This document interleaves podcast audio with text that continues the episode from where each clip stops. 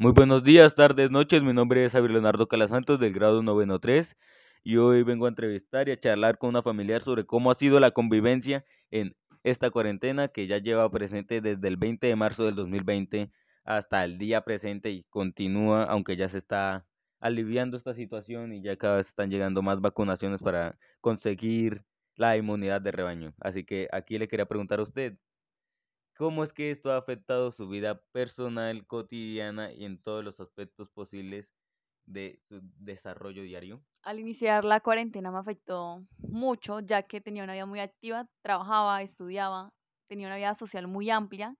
Así que en el momento en que empezó la cuarentena y teníamos que encerrarnos, el hecho de estar encerrada me generaba ansiedad y no había una muy buena comunicación entre mi familia. Así que pues habían grandes discusiones y conflictos y me sentía bastante reprimida por toda la situación.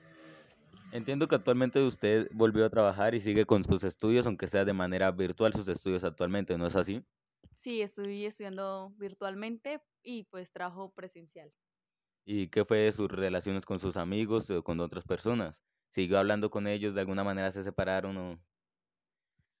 Con la gente de la universidad, pues sí hubo una gran distancia, ya que pues nos veíamos a diario, salíamos, pero pues debido a esto dejamos de salir, dejamos de comunicarlos, todo es pues por chat.